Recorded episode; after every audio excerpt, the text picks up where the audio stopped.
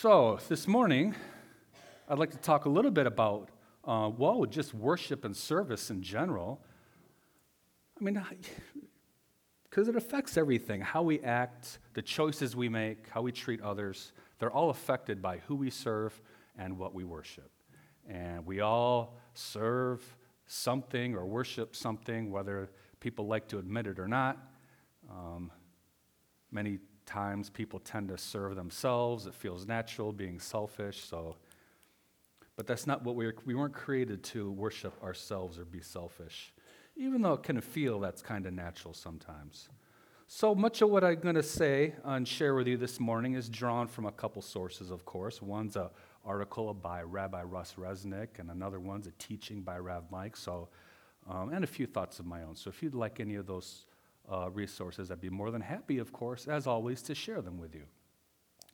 This week's Torah portions, Parsha Va'era, it is the second Torah portion, of course, in the book of Shemot, Exodus. The first Torah portion in Shemot is called Shemot. And that is where I would like to begin because I didn't really get to talk about that last week. So I'd just like to get into the first couple Torah portions to get kind of caught back up to speed being that I've been gone for a couple weeks. And thank you, Chris, for uh, his service in my absence. He did a wonderful job. But I'm going to start out this week in Parsha Shemot to begin with. And that is Exodus, actually in chapter 3. I'm going to begin. I think that's on page 61, if my note is correct here. Yes, chapter 3 of the book of Exodus. Mm, let's see here. I'm going to start in verse 1. And we'll kind of jump through this Torah portion and get into uh, this week's Torah portion here, but you'll see where I'm going in a minute here. Chapter 3 of the book of Exodus, verse 1. Now Moshe was tending the sheep of Yitro, his father in law, the priest of Midian. Leading the flock to the far side of the desert, he came to the mountain of God, to Horeb. And the angel of Adonai appeared to him in a fire blazing from the middle of a bush. He looked and saw that although the bush was flaming with fire, yet the bush was not being burned up. Moshe said, I'm going to go over and see this amazing sight and find out why the bush isn't being burned up. When Adonai saw that he had gone over to see, God called to him from the middle of the bush. Moshe, Moshe, he answered. Here I am, he said. Don't come any closer. Take your sandals off your feet because the place where you are standing is holy ground. I am the God of your father, he continued, the God of Abraham, the God of Yitzchak, and the God of Yaakov. Moshe covered his face because he was afraid to look at God. Adonai said, I have seen how my people are being oppressed in Egypt and heard their cry for release from their slave masters because I know their pain. I have come down to rescue them from the Egyptians and to bring them up out of that country to a good and spacious land, a land flowing with milk and honey, the place of the Canaanite, the Hittite, the Amori, the Perizi, the Hivi, and the Yevusi. Yes, the cry of the people of Israel has come to me, and I have seen how terribly the Egyptians have oppressed them. Therefore, now, come and I will send you to Pharaoh so that you can lead my people, the descendants of Israel, out of Egypt. Moshe says to God, Who am I that I should go to Pharaoh and lead the people of Israel out of Egypt? He, Adonai, replies, I will surely be with you. Your sign that I have sent you will be that when you have led the people out of Egypt, you will worship God on this mountain. And there we have what I just want to talk about this morning. Like I said, worship and service. That word there for worship on this mountain, worship in the Hebrew is avodah. Avodah, that's ayin beit dalet, of course, for the Hebrew students, but avodah, repeat after me, avodah. That's the Hebrew word of the day. And it means worship. And that was really the purpose of the people leaving Egypt was to go worship God. That would be the sign. And so Moshe argues a little bit with him. Moshe is really not exactly uh, on board with this whole idea. And, you know, I'm a terrible speaker. Uh, it's a long ways away. Lots of excuses he has. He doesn't really want to go. So let's continue in chapter 5. Flip over a page. After that, so Moshe meets up with Aaron. They're finally going to, Moshe has finally talked into getting over there and doing what Adonai told him to do. So, Exodus, Shemot, chapter 5, verse 1. After that, Moshe and Aharon um, came and said to Pharaoh, Here is what Adonai, the God of Israel, says Let my people go so that they can celebrate a festival in the desert to honor me. But uh, Pharaoh's not going to have this. He says, Who is Adonai that I should obey when he says to let Israel go? I don't know Adonai, and I also won't let Israel go. So Pharaoh, of course, isn't having it. And as a matter of fact, Pharaoh gets very irritated. Now, at this point, you know, that he had the children of Israel making bricks. Well, now he's going to say, you know what? Now that you've irritated me, you're going to have to double your workload and get your own straw yourself. So the children of Israel at this point are fairly irritated with Moshe. Let's continue reading in verse 15, just down just a little bit. The, uh, some of the people of Israel are going to complain to Pharaoh about his harsh treatment, right? Verse 15 Then the foreman of the people of Israel came and complained to Pharaoh Why are you treating your servants this way? No straw is given to your servants, yet they keep telling us to make bricks. And now your servants are being flogged, but the fault lies with your own people. Pharaoh, of course, is angry and irritated. Lazy, he shouts. Pharaoh's yelling at them back. You're just lazy. That's why you say, Let us go sacrifice to Adonai. Get going now and get back to work. Not very nice. But that word there, work, when he says get back to work, is the same as worship. It's avodah. So, avodah it can mean to worship, of course, but there is also a, uh, a work aspect to it as well. And so it means work, it means service, it means worship. There's kind of a range of meanings for the word avodah. Um, Israel, if you look at it this way, Israel's been serving Pharaoh, and now they must serve God. You might say that Israel, avodah, they'd had to worship Pharaoh, because the verb's the same. And uh, now they must uh, change their ways, leave, and go worship God. You know, they were devoting all their time and their service to Pharaoh. Now it's time to switch that up a little bit. And Pharaoh is not having it. One more time, chapter 8. Go over a couple more pages. This week's Torah portion, of course, Va'era. Chapter 8, verse 12. This is, uh, verse 12 is right where Bani's, the two uh, Bani's had us this morning. Adonai said to Moshe, Say to Aharon, reach out your staff and strike the dust of the ground, and it will become lice throughout the land of Egypt. And they did it. And Aaron stretched out his hand with his staff and struck the dust on the ground. And there were lice on people and animals. All the dust on the ground became lice throughout the whole land of Egypt. The magicians, um, Pharaoh's magicians, tried with their secret arts uh, to produce lice, but they couldn't and there's lice on the people and animals. And the magician said to Pharaoh, This is the finger of God. But Pharaoh was made hard hearted so that he didn't listen to them, just as Adonai said was going to happen. Adonai says to Moshe, Get up early in the morning and stand before Pharaoh when he goes out to the water and say to him, Here's what Adonai says Let my people go so that they can worship me again. Avodah. And again, this is a theme over and over. He goes, and this is really the only explanations he's given Pharaoh's. Let us go. We want to go worship God. Let my people go. Every time I, I get into this, uh, I just it's the whole Charlton Heston thing in my head and Ten Commandments. You know that you know the Ten Commandments movie came out in 1956? That's 66 years ago. Raise your hand if you remember when the Ten Commandments come out.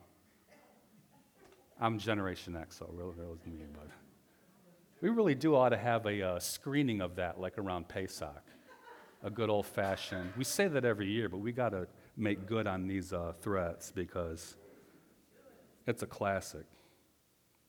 I actually started watching YouTube clips of it last night just because I was doing this and it got into my head.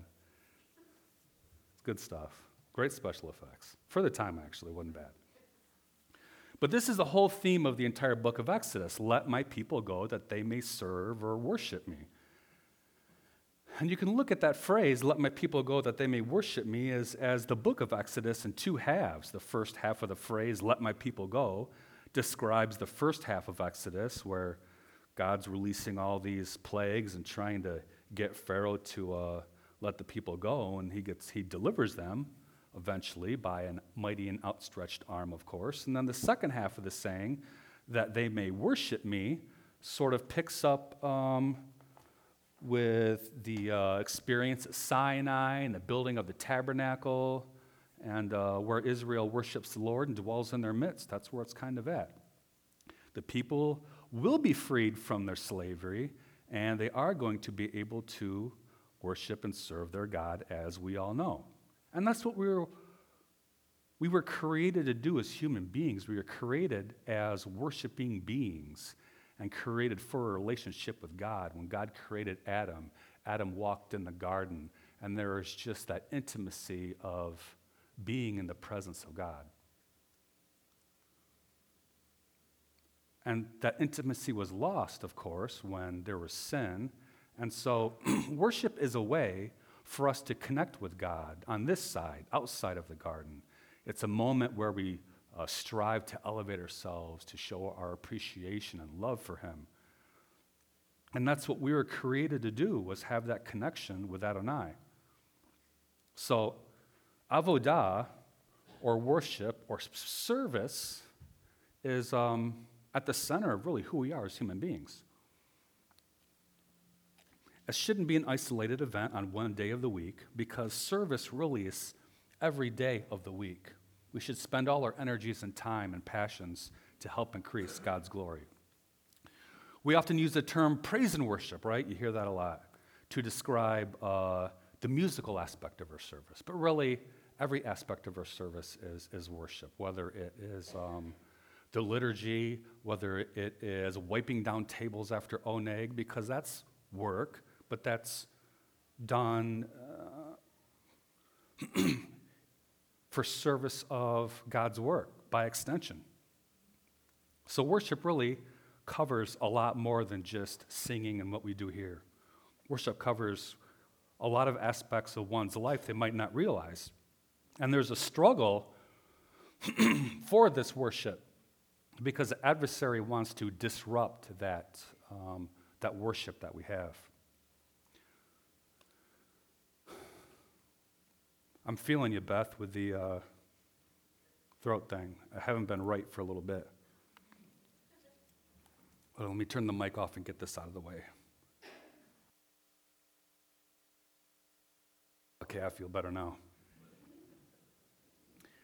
Many people in the world today don't see themselves, or they see themselves actually, as really autonomous beings.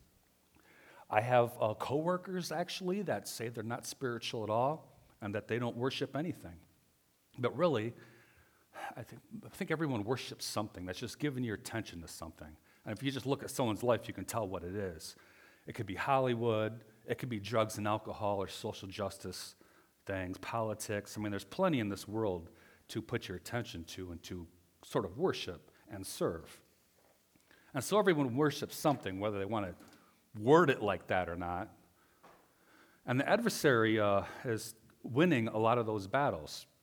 The adversary knows we are created as worshiping beings, and he tries to distract us from that purpose. The temptation of Messiah reveals that war over our worship and who it's going to. I'm going to read a little bit from Matthew chapter 4 which is the temptation of our Messiah. If you would like to follow along, it's on page 1226 of the Stearns, or if you have a different version of Scripture. I like the NASB as well.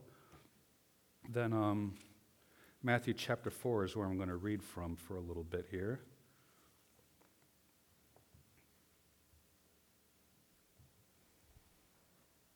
I'm going to begin in uh, verse 1. Then the Spirit led Yeshua up into the wilderness to be tempted by the adversary. And after Yeshua had fasted 40 days and nights, he was hungry. And the tempter came to him and said, If you are the Son of God, order these stones to become bread. But he, Yeshua, answers, the Tanakh says, Man does not live on bread alone, but on every word that comes from the mouth of Adonai. So then the adversary took him to the holy city and set him on the highest point of the temple. If you are the Son of God, he says, jump, for the Tanakh says, he will order his angels to be responsible for you. They will support you with their hands so that you will not hurt your feet on the stones. Interesting, you got the adversary here quoting scripture. It's adversary is very um, uh, sly, isn't he? Yeshua, Yeshua responds to him, but it also says, Don't put Adonai, your God, to the test.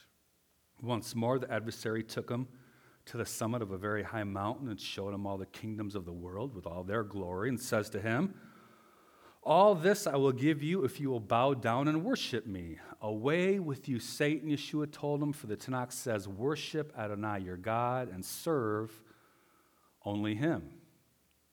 Then the adversary let him alone, and the angels came and took care of him. So Yeshua here uses uh, Torah to combat the adversary, and the study of Torah itself is avodah, is great service. It's worship and service to Adonai, and it's also obviously very useful to combat the adversary as well.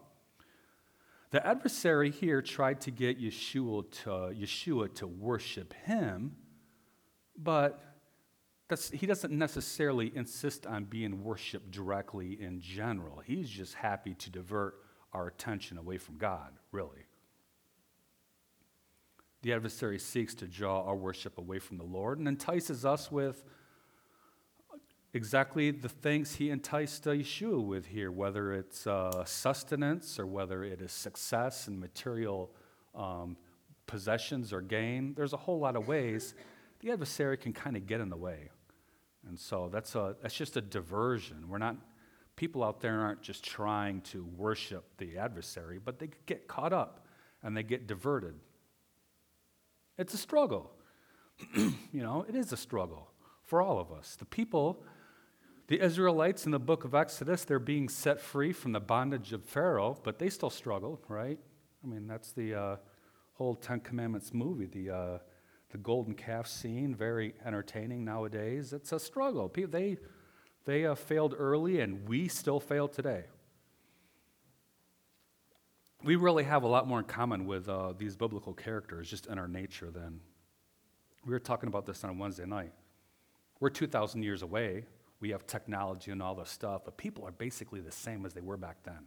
Same struggles, same stuff humanity really hasn't changed a whole lot in our humanity. It's just what's around us has changed a lot. Rav Mike of blessed memory used to talk a lot about uh, complacency, right? Here's a quote from one of his teachings.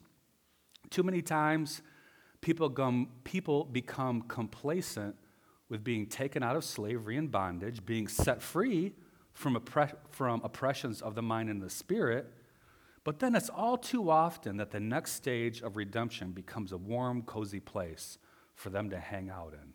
And so I think a lot of even spiritual people get kind of caught up in that. They have a, a born again moment of something, or they, something in their life happens. They become very spiritual, start going to church again. They have all this momentum. And then um, there's a tendency to kind of, uh, and we, it happens to myself, you get a little bit spiritually lazy because like everything in life, there's balance, there's ebbs and flows. And so sometimes worship to Adonai can get uh, relegated to one day a week, and uh, these things get more attention than spiritual matters, right? Cell phones. I mean, I'm, I'm as guilty as anybody of that, trust me. But it's a struggle, and that's what the adversary wants is us to serve, right? Anything other than Adonai. So I have like a New Year's resolution, I've been thinking about that, is I want to improve my avodah, my worship and my service to Adonai, because that's what I was created to do. So that's my purpose. And so I want to live that purpose out a little better. 2021 was a rough year for many reasons, and a really rough year on our family in particular, and a rough year I know on many of you here. There were some good spots, don't get me wrong. 2021 had some highs, but I am really happy um, to see 2022 arrive. And I am a, I'm a glass half full kind of guy, and I am an optimist. And uh, the, uh, the rose colored glasses fit just fine. Yes, I like them. I enjoy them, to tell you the truth. And so this year, I'm, very hopeful, and uh, I want to improve my avodah. I want to improve my service and worship to Adonai. I would hope that maybe you'll enjoy me in this endeavor. Nothing terribly unbalanced, right? We're not going to go crazy, but maybe just a little bit more effort um, to help keep us a little focused and uh, a little less distracted. I was really encouraged. I was reading some, uh, some words out of the book of First Peter. This would be uh, the last uh, verse I have for us today. It's First Peter chapter 4. It's on page 1518 of the uh, Stearns in front of you, or if you have something else, 1 Peter chapter 4. I guess I'll be on the next page, 1519, because I'm going to start in verse 7. 1 Peter chapter 4, verse 7. The accomplishing of the goal of all things is close at hand. Therefore, keep alert and self controlled so that you can pray. More than anything, more than anything, keep loving each other actively because love covers many sins. Amen to that. Welcome one another into your homes without grumbling. As each one has received some spiritual gift, he should use it to serve others, like good managers of God's many sided grace. If someone speaks, let him speak God's words. If someone serves, let him do so out of the strength that God supplies, so that in everything God may be glorified through Yeshua the Messiah. To him be the glory and the power forever and ever. Amen and amen to that. And so I just, that was really, that really sad, just really encouraged me when I read that last night. service and what you can do look, looks there's so many ways to do that it is uh, giving a ride to somebody making something for oneg and bringing it in to help out the oneg table a little bit. Um, even something as simple as praying with or for someone else is service. There's many different ways to just give your efforts.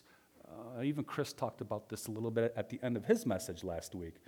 Efforts just towards the kingdom and, and striving towards the kingdom because we serve Adonai, but we can also serve Adonai by extension by serving others. And we all serve somebody else. No one's serving themselves, but you're being served by other people. Just make the world such a better place.